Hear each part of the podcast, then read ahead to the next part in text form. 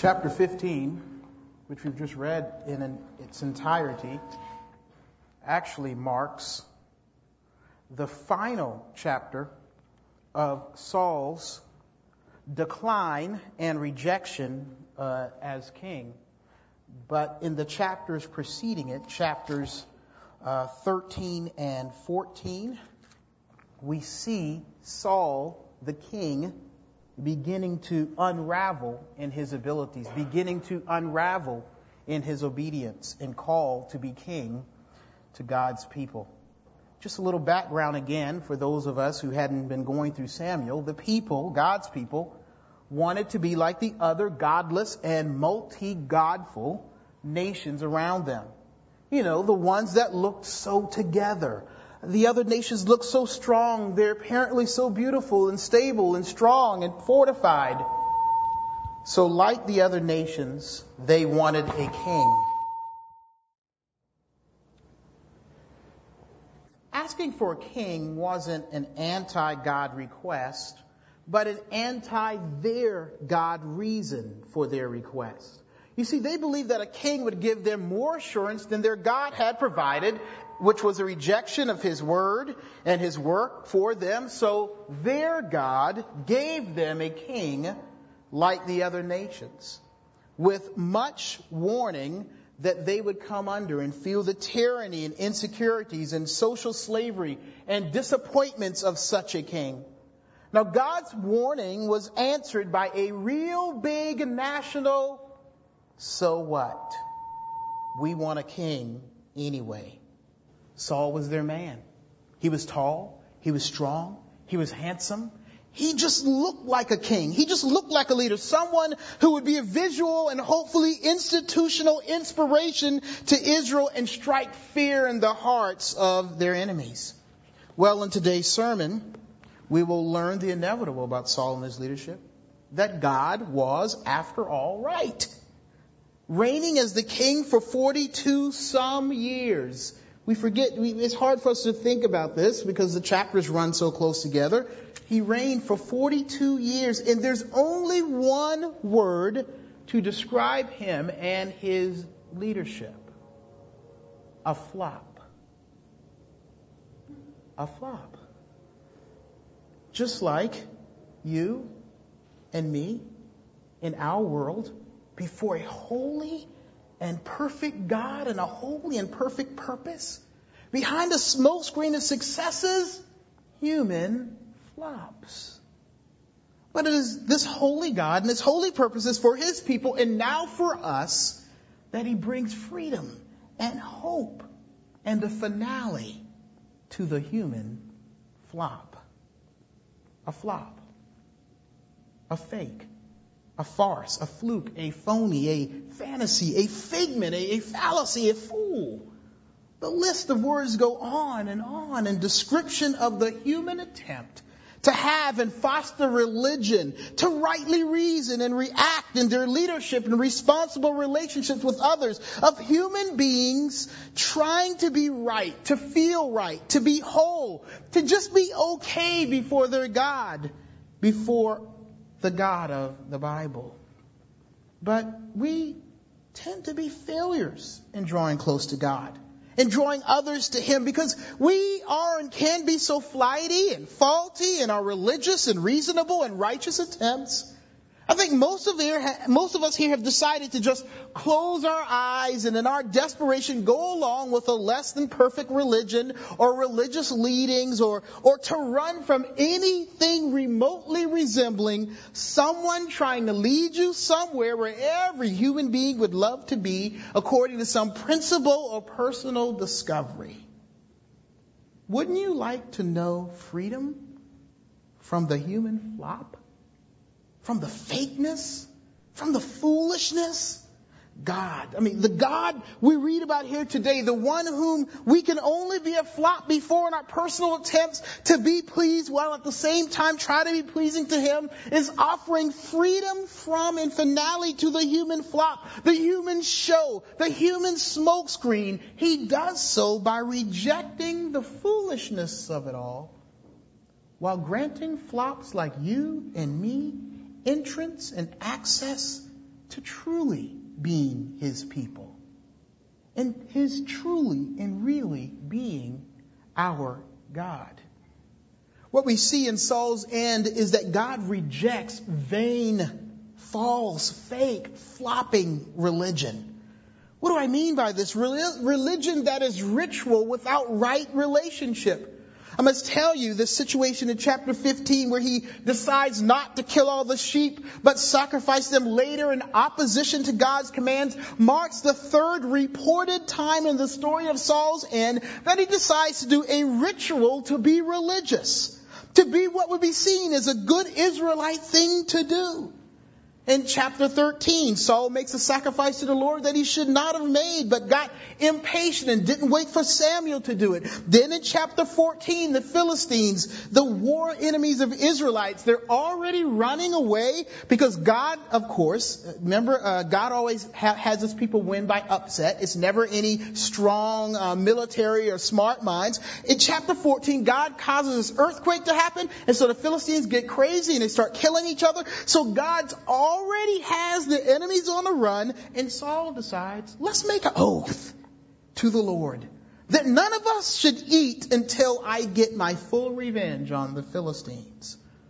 What we see though is that these religious decisions, these rituals were all rejected by God because there were rituals without right relationship. First, Saul should not have been making sacrifices because he was not a priest uh, or, or given special call by God to do so. He wasn't called into the right relationship as far as his title. He was the king. He was not the priest. He should not do such things. But, but deeper than that, Saul was performing these rituals without having a real heart believing relationship with the God who made him king without taking time to argue here that, that, Saul was not a Christian, of course this is before Christ, but that Saul wasn't really regenerate, he wasn't a believer, Saul did not have a saving relationship with God. He didn't really believe God was there to save his people.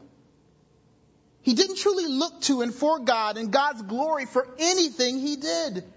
He was in the ritual simply looking for a, a good luck charm or to do what everyone else was doing or, or what seems right to do in the moment.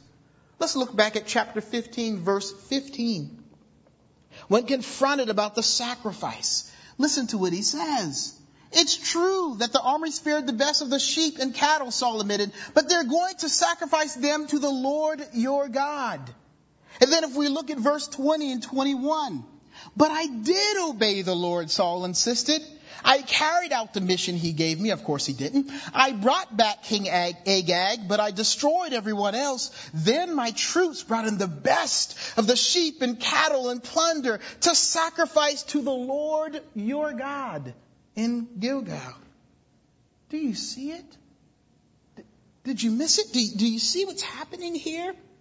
The Lord your God. Not the Lord our God.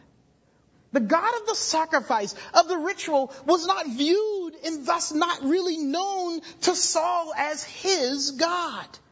He was simply performing ritual without relationship, and God rejects that. God despises that. God turns his back on that. God seeks to end, to end and destroy that. It's offensive to God. It's, it's like sleeping with someone just to, just for the feeling, just for the sex without the relationship. Religion without relationship is degrading to God. It's disrespectful of his power and work and dangerous to his relationship with people. But this is only second to the other religious mistake Saul makes, which is ritual without obedience. Look at ha- what happens again in chapter 15. Saul is supposed to kill everything. And, and, and sometimes God gives special um, instructions about war. Sometimes He says, save the cattle. Sometimes He says, save this, or you can have that. This time the Lord was distinct have nothing alive when you're done. What does Saul do? Well, I think it may be better to save the best stuff and we can eat it and we can sacrifice it. Wouldn't that be better than what God said to do? He reasoned away God's direct command. He decided to take the way that was most convenient. He decided that God was wrong in this situation and for his dilemma, and he blatantly, with some good explanation, of course, goes against the Lord and actually doing a religious ritual. Now Samuel comes along speaking for God, declared disobedience as being equal to the sin of witchcraft and idolatry. Can't you see how? It's, it's like a witch. It's taking what God has deemed good elements and ingredients and animals, the elements that He's created to make, created to make or conjure something against Him. To, to take what He's made and conjure something against His desire. You see, obedience is about a relationship.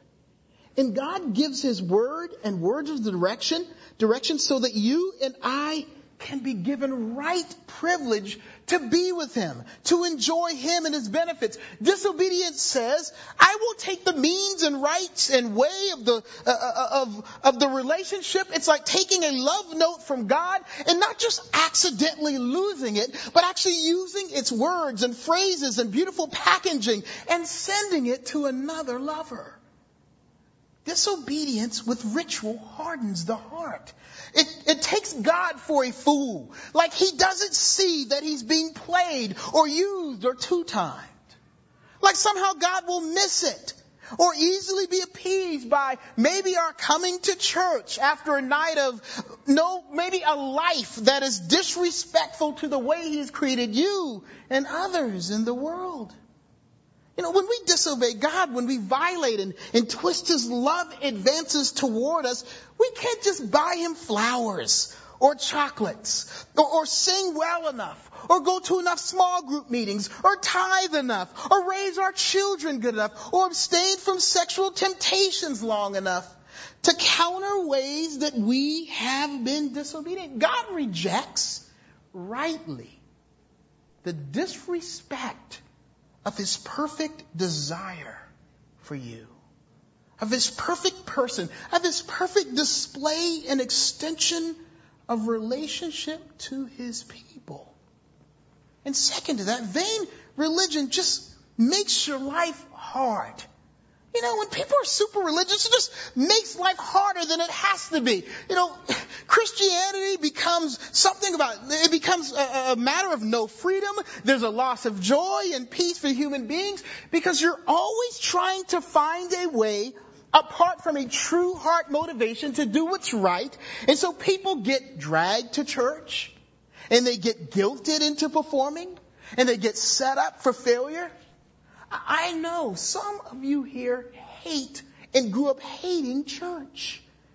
Hating what it was all about because of fake uh, religious parents or, or fake and religious leaders. Some of you even have hated God because you have had people you respect disrespect Him. And it seems like God has honored or allowed that. And for some, it makes God seem real mean. You know, you have to do all these extra religious rules that your heart and life can't keep up with. The some leaders have said, this is what God, God's called you to. Come on, you know, it, it's not enough just to obey Him. We have to do this or, or do that. Or maybe you've had leaders to lead you into disobedience or you've had parents say, come on kids, let's go to church. But, it, but when you get home, it's a different story. I think about some movements in some of our churches, these, the faith movements. And I, I, I don't speak with, with, with incredible prejudice towards it because I, I, I was in this thing where, you know, if you've got problems, it's because you don't have enough faith. You know, the reason you're having such a hard time is you just haven't jig good enough in front of God. You, you hadn't done the dance well enough. You, you haven't made God like you and love you and serve you well. Something's wrong with you. That's why you're having so many problems. Ritual without a right relationship. Some of us grew up more liturgical, more an, an, iconic movement of, you know, we want to transcend and so we have the statues of this and the candles of that and, and, and you have to say the words just right. And, and, just by saying these words, then all of a sudden you're gonna, your heart's gonna transcend it ritual without relationship. And some of us, a more familiar mistake the free grace movement, right? So you just kind of take God and the stuff for granted, which is ritual without obedience. You know, God can be fooled or He doesn't mind that the, the allowances you take because you don't feel like it. Or you have so many problems that He is failed to deal with, so He deserves to be disobeyed. He should understand because of grace, of course. He should understand our slackness. He's responsible for this. But we've got grace. We throw that word around. Again, like flowers before God. I didn't do right, but grace, Lord.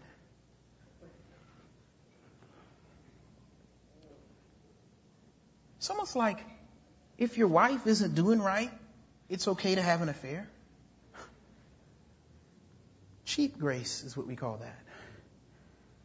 It makes God look changeable convincible, bribable, and sometimes only heard by people who got good religion. You know, it makes you laugh or get disillusioned with God. He's such a joke, you know? The church and the relationship represented before God declares clearly to all, clear, declares to us that seems like God is, is in religion and Christianity is a religion of fakers and floppers. And God is saying, I reject such foolishness for the sake of my name and joy and relationship with people who belong and would belong to me. So God, in rejecting, Saul rejects vain religion and along with that, his vain reactions. Which is responding and reacting, whether in obedience or disobedience or religious activity or other, out of fear of others. Now Saul over and over again reacts, makes decisions, takes his God-given responsible decisions and, and, acts not out of fear or faith in the God, in, in the God who called him or even the task that he's called to, but out of fear of people around him. Now here's what's at work here. I want you to see this. Saul was not God's choice.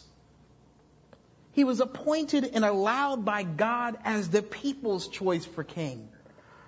He was and knew and thus operated as if he was a king by popular vote. Now you understand how this works this time of year, right? Everyone gets in a debate and no one's ever wrong.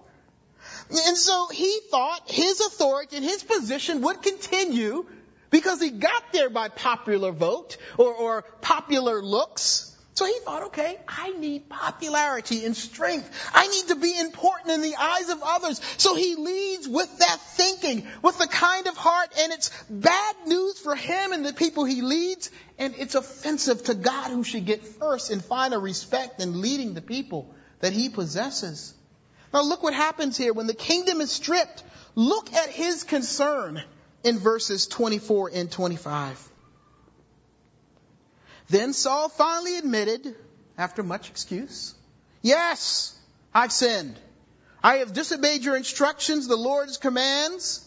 What? For I was afraid of the people and did what they demanded. Oh, please forgive my sin now and go with me to worship the Lord. And then we jump to verse 30. Then Saul pleaded again, I know I have sinned, but please at least honor me before the leaders and before my people by going with me to worship the Lord your God. He's obsessed with what people think. He does something similar in chapter 13 in sacrificing when he should not have because all of a sudden people are starting to, to get tense. And so he says, I'll just go ahead and do the sacrifice. I can't stand people's pressure. And then in chapter 14, he makes an oath, the, the crazy oath that no one should eat.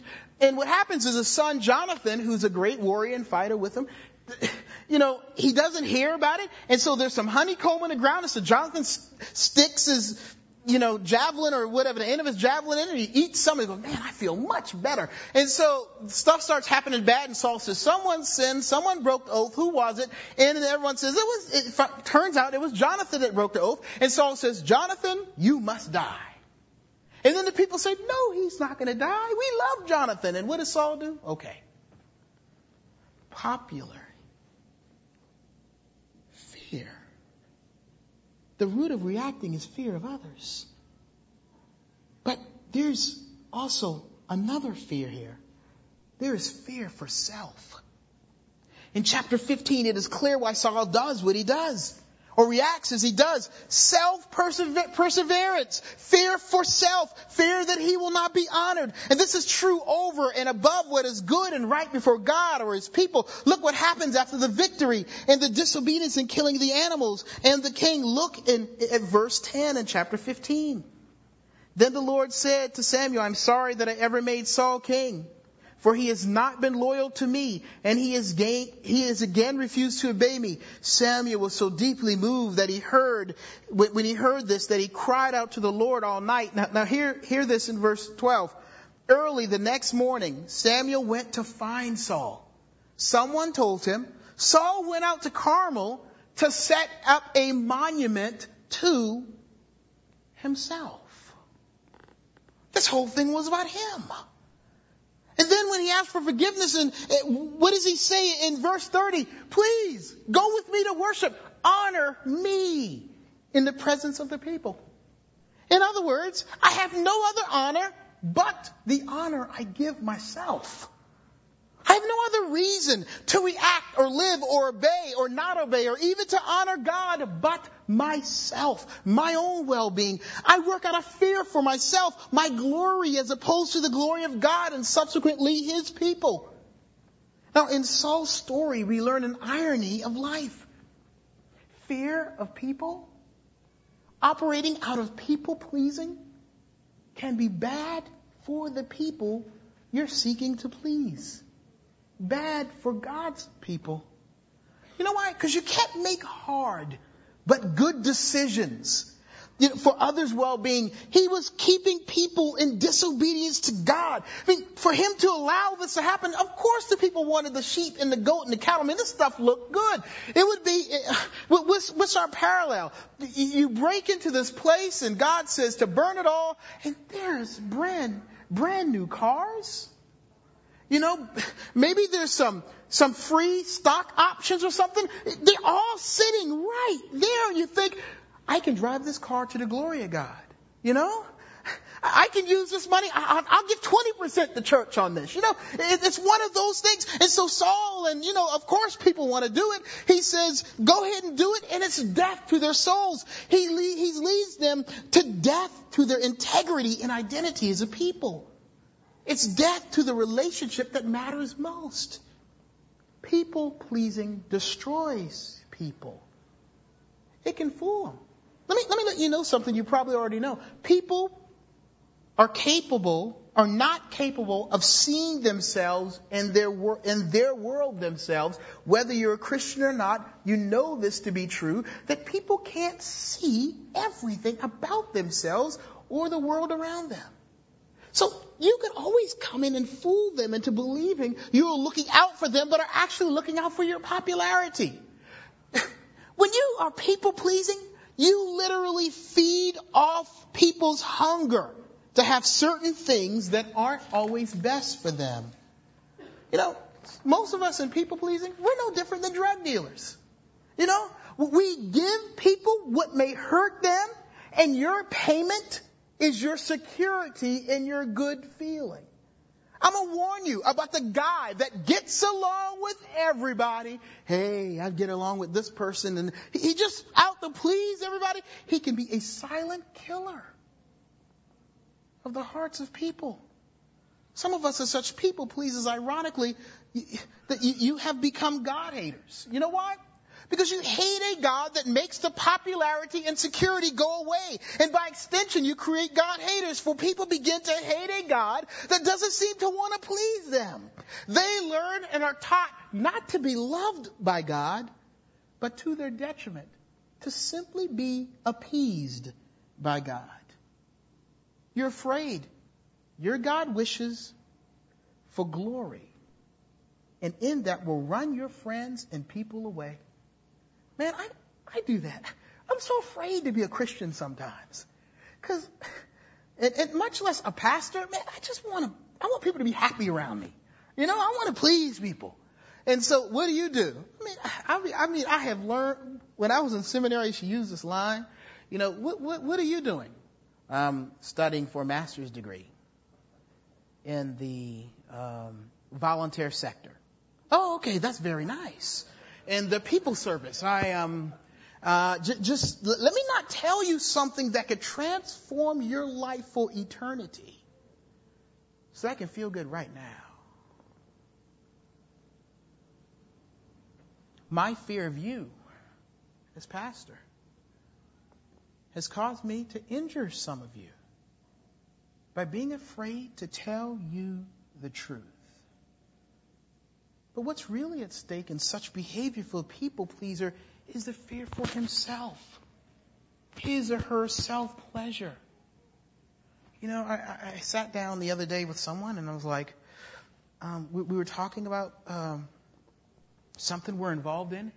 I'm like, do do you just care for me as as the end of this thing or whatever? And they were like, no, I probably care about the thing you're involved in more at this point than you.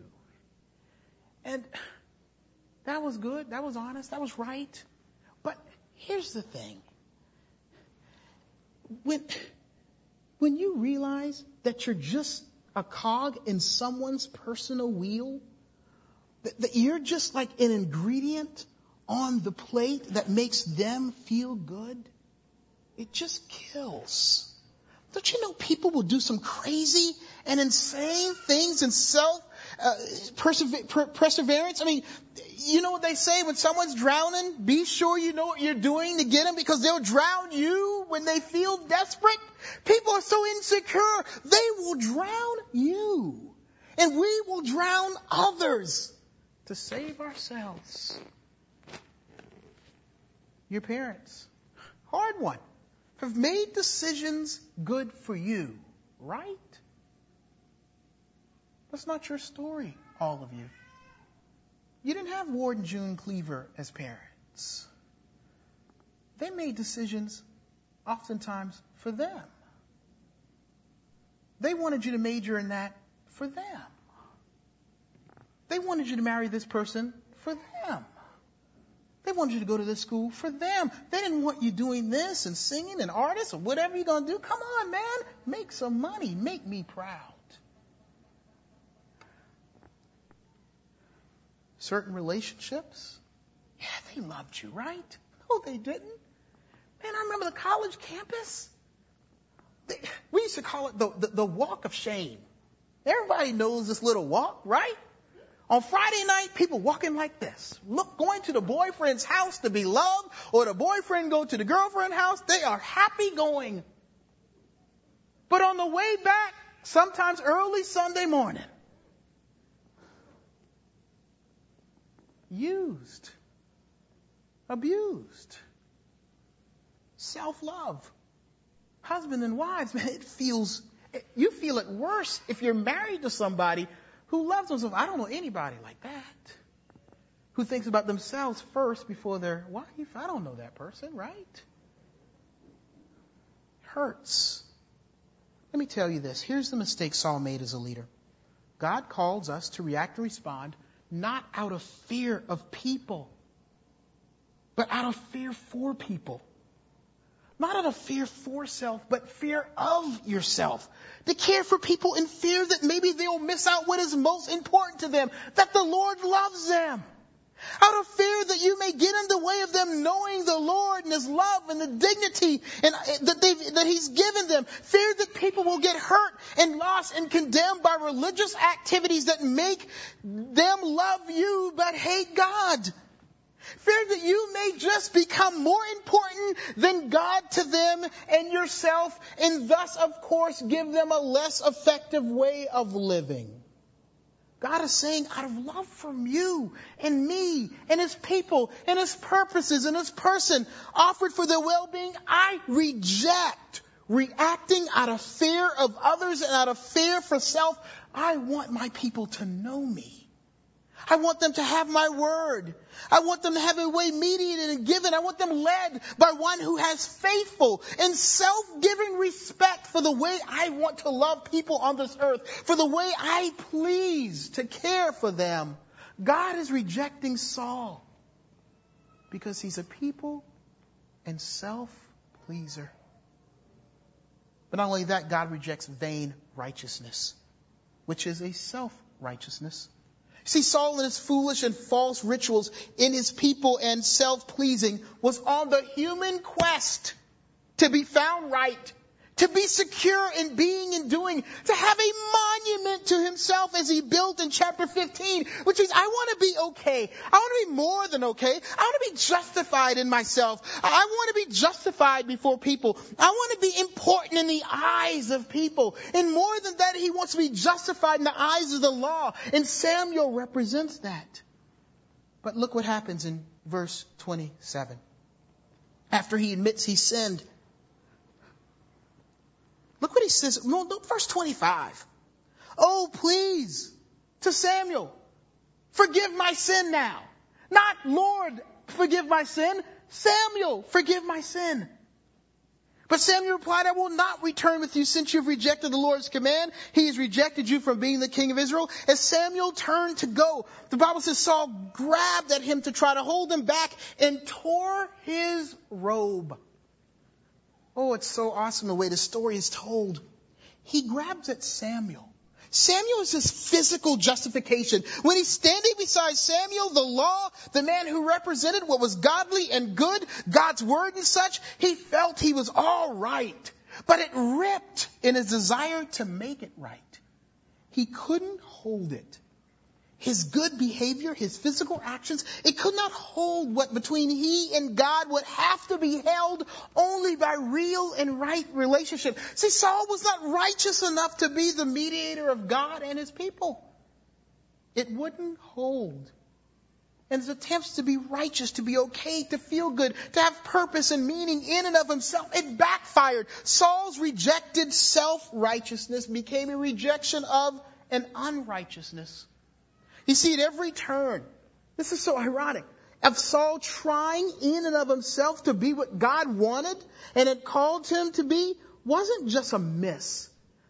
It was an offense to God that he would not turn to God in his inability, that he wouldn't turn to God in his poverty of leadership and his desire and lack to be all that he could be, to be stable and religious enough, respected, able to lead. In these failures, he didn't turn to God. He turned to disobedience and idolatry and he led God's people astray. And the ripping of the robe, a sign of, of, of, of repentance shows the utter disdain God had for what Saul did.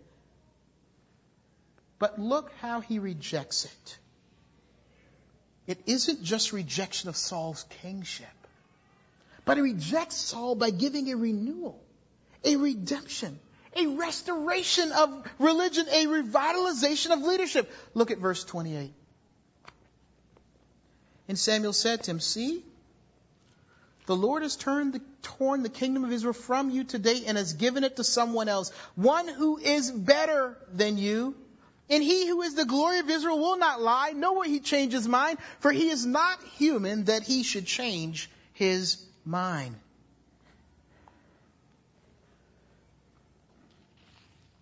God is not going to leave his people and their hopes of real, authentic relationship in the hands of any people chosen leaders. He's going to rip the kingdom out of the hands of humans and take them himself. God is going to bring an end to the human flop and bring fulfillment to humanity. Scripture says this, He's going to choose someone better than you. And then the description of God tells it all. He's going to rip the hope of people to know and be known by God out of his hands so that they will be led rightly and be given and become the glory of God right before God. Here's the catch. Who is better than Saul? Who is better than we are? We're all self-centered. We're all religious on some way. We don't have a chance if we look around this room for somebody to do it. So yes, we'll see. This is a prophecy about David, a king that God will choose, a king after God's own heart. But we miss it if we think this is ultimately about David. See, we'll soon learn David was not always much better in behavior, though in contrast to Saul, he loved God. See, this is about Jesus. Who is better than we? Than us? Who can go for us? It is the one who is the glory of God's people. It is he who brings an end to our foolish ritualistic relationship because by his death he became the ritual that would always be right. That by looking to Christ, we can be sure that God is pleased and honored and obeyed. In Christ, all ritual and false religion bows. Who is better than you and me? Who can make us better? One who makes and declares us righteous, that by faith we need not try to be right before God and others, but are made right by His, someone else's good work for us. You see, our hope relies on God ripping the kingdom from the grasp of our king, ripping the kingdom from your grasp, that we can be free to have real relationship with God and not religious actings, that we can be free to be changed to serve others before ourselves, to have God rip the effectiveness of his kingdom from your hands today so that your sin so that your and mine and others' inconsistency and stained lives can be clean before God. I urge you, let Christ restore you and redeem you and free you. Let Christ bring finale to the human flop. Jesus alone, the King of Kings and Lord of Lords alone makes religion right. So that in relation with Him, as we look to Him to be our righteousness, as we look to Him to be our perfection before a holy God, we no longer stand and worship and live before God as flops, but as people free to enjoy God. You can come to God, to Christ, into His church, into relationship, and for some of you even lead others with confidence and assurance, because Jesus, unlike Saul, truly does not lie and will, as promised, change you and others to make it right and real. Let me say this. Apart from seeking Christ to repair the gap in our hearts and lives that we have between us and God, and as a result, each other, you and I can do nothing but flop. We can be and produce nothing short of a ritual. In Christ, ritual becomes real. In Christ and only by Him, singing becomes real. Prayer becomes real. God becomes real. Some of us here have tried hard and are tired and we're burnt out and we've become cynical about God and Christianity. We are committed to the thing, you see. You, many of us are committed to the cult, to the organization. We do nursery, and we do mercy, and we do fellowship, and we work hard, and we sing. And our so-called relationship with God, like Saul, feels like a relationship with someone else's God. You come here feeling like you're meeting with Pastor Howard's God, or Pastor Giorgio's God, or Christ Central's God, but not your God. If some of you stood up here to join the church, your heart is right at that place. And it does not have to be. We have forgotten.